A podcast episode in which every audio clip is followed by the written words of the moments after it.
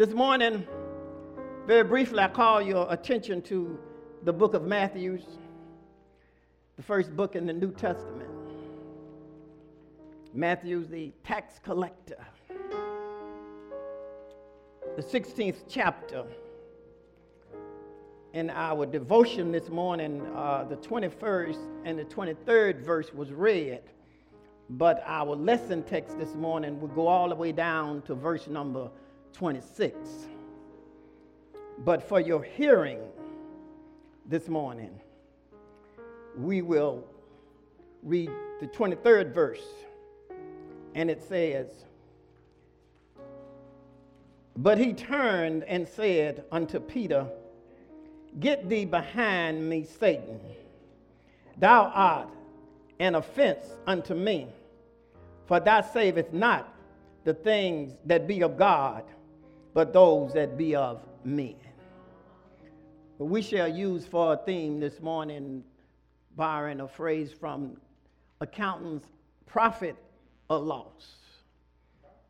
And those of our regular members, we will, that don't understand accounting, we want to say a checkup from the neck up. and may be seated. Profit or loss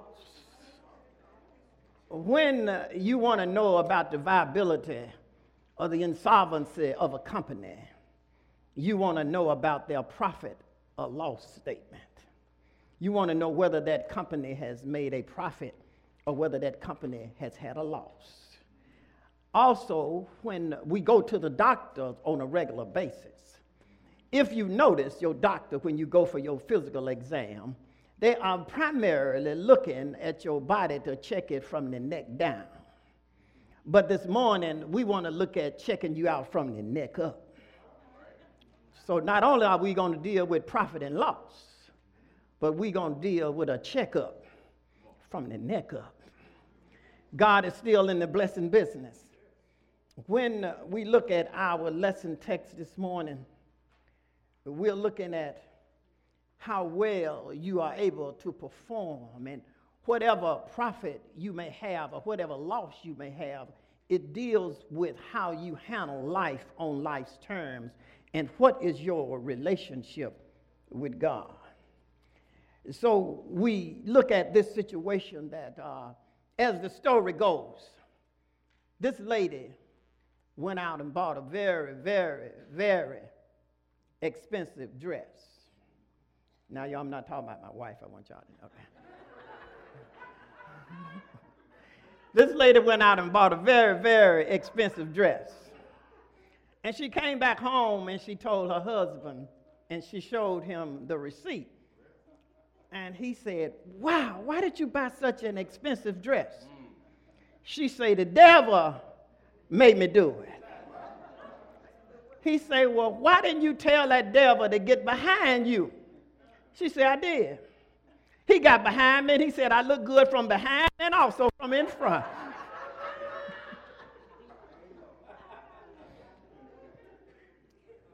the devil always has something good to say, something smarter than what you may think about. And You just can't get rid of the devil. And we're going to look today how he can get behind you and in front of you. Today I will teach. To follow Jesus means we obey his teaching and, his, and follow his example in our daily lives.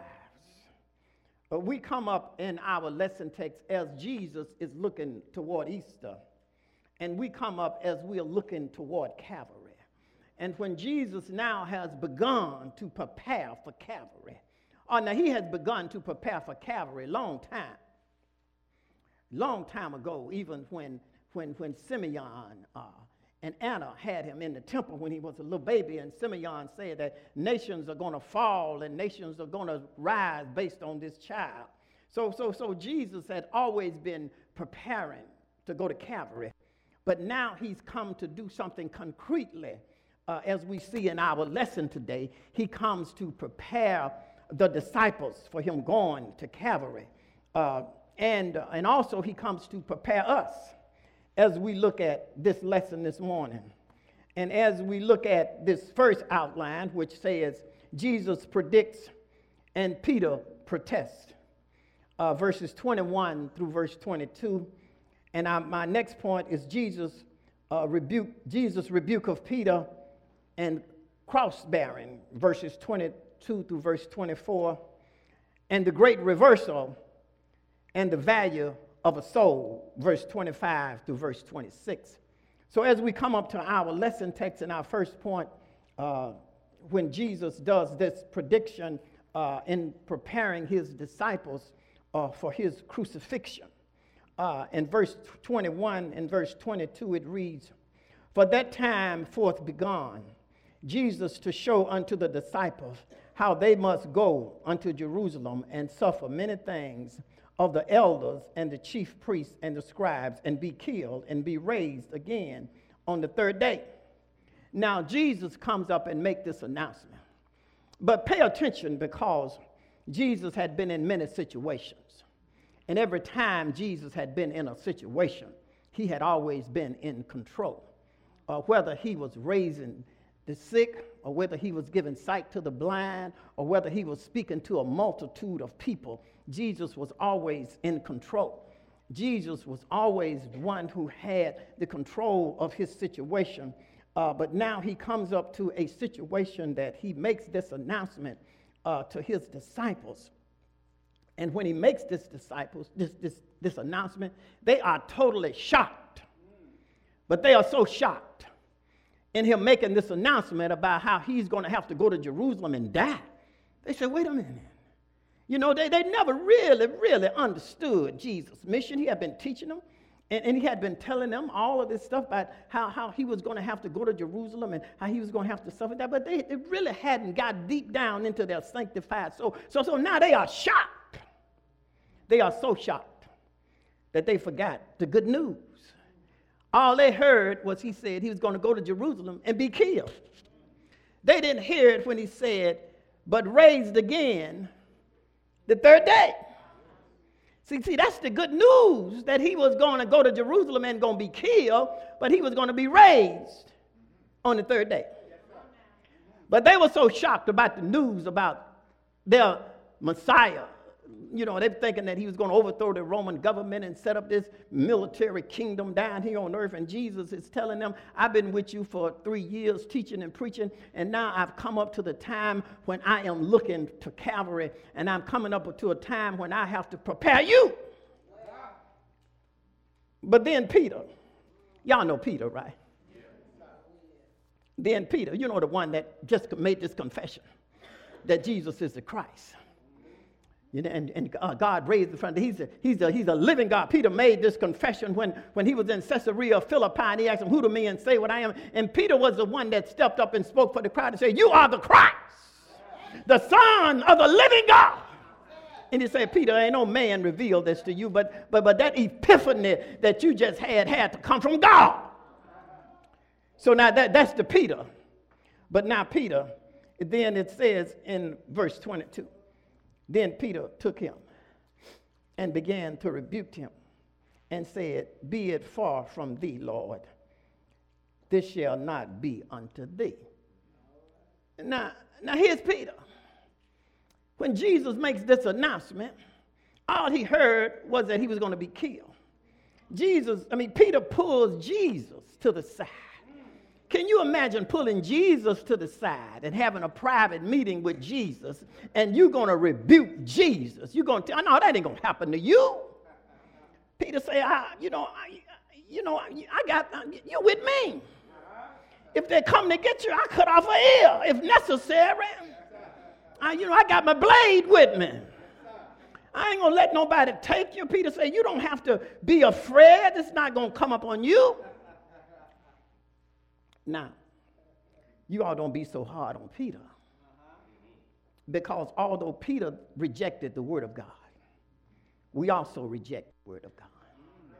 We also are disobedient. We also act in rebellion to the word of God. So, so that's what Peter was doing. Peter heard Jesus speak, and all of a sudden he pulls him to the side and he rebukes my Lord and Savior, Jesus Christ. Because Jesus is telling them part of this suffering, part of my coming to the earth and dying, is part of my messiahship. So, so I must go to Calvary. I must go and suffer. He say, I must go to prepare a place for you. And when I go and prepare a place for you, there you will come again. I, but, but, but I got to go because if I don't go, you can't come. Are y'all with me? Are y'all with me? So, so Peter rebukes him. And Peter says, Be it far from thee, Lord. Still calling him Lord. But he really don't understand that this word Lord is going to soon come into be Christ. This shall not be unto thee. But he turned and said unto Peter, Get thee behind me, Satan. Thou art an offense unto me. For thou sayest not the things that be of God, but those things that be unto man. He said, Listen, Peter, you get behind me. Because, see, the things that you're saying is not of God. The things that you're saying comes from man. He said, but not only does it come from man, see, see, you're acting in rebellion. And anytime you don't go by the word of God and you're going to rebuke God and you're going to say the things of man, then, then, then he said, get behind me, call him Satan, because see, Satan puts us in rebellion. Satan have us saying and doing things that's against God. So, so when people come to you telling you things that, that, that they said that God didn't see. See, see, man has his own agenda. And sometimes man's agenda is not God's agenda. So, so, so he, that's why he had Peter. He said, Peter, listen you, you, you don't have my agenda at hand. I want you to get behind me because your agenda now is man's agenda. Your agenda now is about overthrowing the Roman government and me setting up some kind of. He said, Get behind me. But, but, but see, there are so many people that can come and try to get you off track. Oh, you remember how, to, how the devil took Jesus in the wilderness and tried to rearrange his priorities, tried to get Jesus to say, try to get Jesus, worship me now and you don't have to go to Calvary. You don't have to worry about going to Calvary. Just worship me and you can have the. No, no, no. You, you, you cannot change my focus. You cannot change my priority. Beware of folk that would change your priority. Beware of folk that'll talk you out of coming to church. Beware of folk that would tell you that uh, you don't need to tithe. You don't need to give your church any money. Beware of folks that try to rearrange your priority. My brother stopped calling me now, but he used to call me, try to get me to go to some Bears games on a Sunday. I said, you, you, you can't rearrange my priority. And, and, see, the world wants to rearrange your priority. The, the world wants to stop you. The world wants to get you to lose your witness. The world wants to get you to, to, to not to be the Christian that you are. That's why we have to, that, and, and that's the world's agenda. But not only is that the world's agenda, but Jesus put it there. Jesus said, that's Satan's agenda. I want you to know that. That's not just man's agenda when the devil comes to you and, and, and, have you talking and doing things against your church and, and, and have you forming your own agenda that doesn't parallel up to God's agenda, that's the devil. You have to tell him, Get behind me, devil! See, you can't walk upright if Satan is, is, is in front of you. He has to get behind you. And I'm going to tell you, if you keep on walking this street and you ain't running to the devil, then he's walking with you. You better know that. You better know that. Because if you're doing anything from God, if you're doing anything from God that, that, that's worth anything, the devil is going to try to stop you. If you're doing anything from God, the devil is going to try to discourage you. If you're doing anything for the Lord, it said only what you do for God will last. But I want you to know the devil wants to stop you. The devil wants to hurt you. The devil wants to break up your home. The devil wants to lie to you. The devil wants to give you false promises that he can't deliver. He said, Get behind me. This is of men, your agenda. And then Jesus goes on in verse 24. And then Jesus said unto his disciples, If any man come after me, let him deny himself and take up his cross and follow me. Jesus comes and he gives three commands. The first command he gives is to deny. Now, what he is saying is not that you deny yourself from being who you are, but Jesus is saying you deny the agenda that the devil is trying to get you to do. Now, I want you to, to, to, to wake up and write this down because I want, don't want you to forget this. The flesh can never be converted. Are you out there? The things that you used to do in the flesh, you can still do them right now. Or you know them right. Every time you hear one of them old blues songs that you used to dance about, you know how your feet start moving and you don't even know. Am I right about it? I haven't been on a bicycle in many years, but I'm pretty sure I can get in one and ride at home if I had to. And just like you used to do all them dances and all that stuff you used to do, you could still do it. So, but, but so, so what am I saying? It, it, it says if, if any man will come after me, let him deny the flesh. Let him deny himself. The, the, the things that I want to do. They are not the things that I end up doing. They're the things that I hate to do. I told myself, I hate to do this. But I find myself doing them. That's the human dilemma. And we will stay in this human dilemma as long as we are in this flesh. So it says, if any man come after me, Jesus said, now, now if you're going to follow me, now, now, first of all, if you're going to follow Jesus, and you got to do these things in the order that Jesus gives them to you. Let me just break them down to you here. That he gives three commandments here. He say, first you have to deny, then you have to take up, and then you have to follow. Those are the commands. And those commandments got three direct objects of what you are to do. He say, first you are to deny. Deny what? Deny yourself the things that the flesh wants you to do. Oh, you know them right. You could stand right up here at altar call. And some things that come through your mind that you want to do will shake the foundations of hell. You know I'm right. But those are the things that you have to learn how to deny. You say, well, well I, I don't have enough strength to deny. So, so, so what you have to do, you have to build up the spiritual man, just like you go to the health club and lift weights and build up the physical body, you, you have to build up the spiritual man. When you build up the spiritual man, you, you can put down the desires of the flesh. But if you don't do nothing to build up the spiritual man, the devil is going to take you over. You got to meditate. You got to come out and study the word. You got to get into the word. You got to get the word deep down into your sanctified soul. You, you got to lift the word up. You got to come to be strong. If you don't become strong in the word, the devil is going to take your bag and pop it. Take your lunch from you and pop your bag.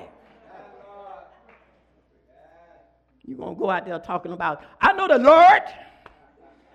Well, the devil is going to let you know you don't know nobody. Devil gonna say, Who are you? And like I said last week, who are you and what seed are you standing on? What promises are you standing on? If you don't have that, I tell you the first thing is to deny. The direct object of that is to deny self. And the next thing is to take up. What you gonna take up? He said, take up the cross. You're gonna have to take up the cross.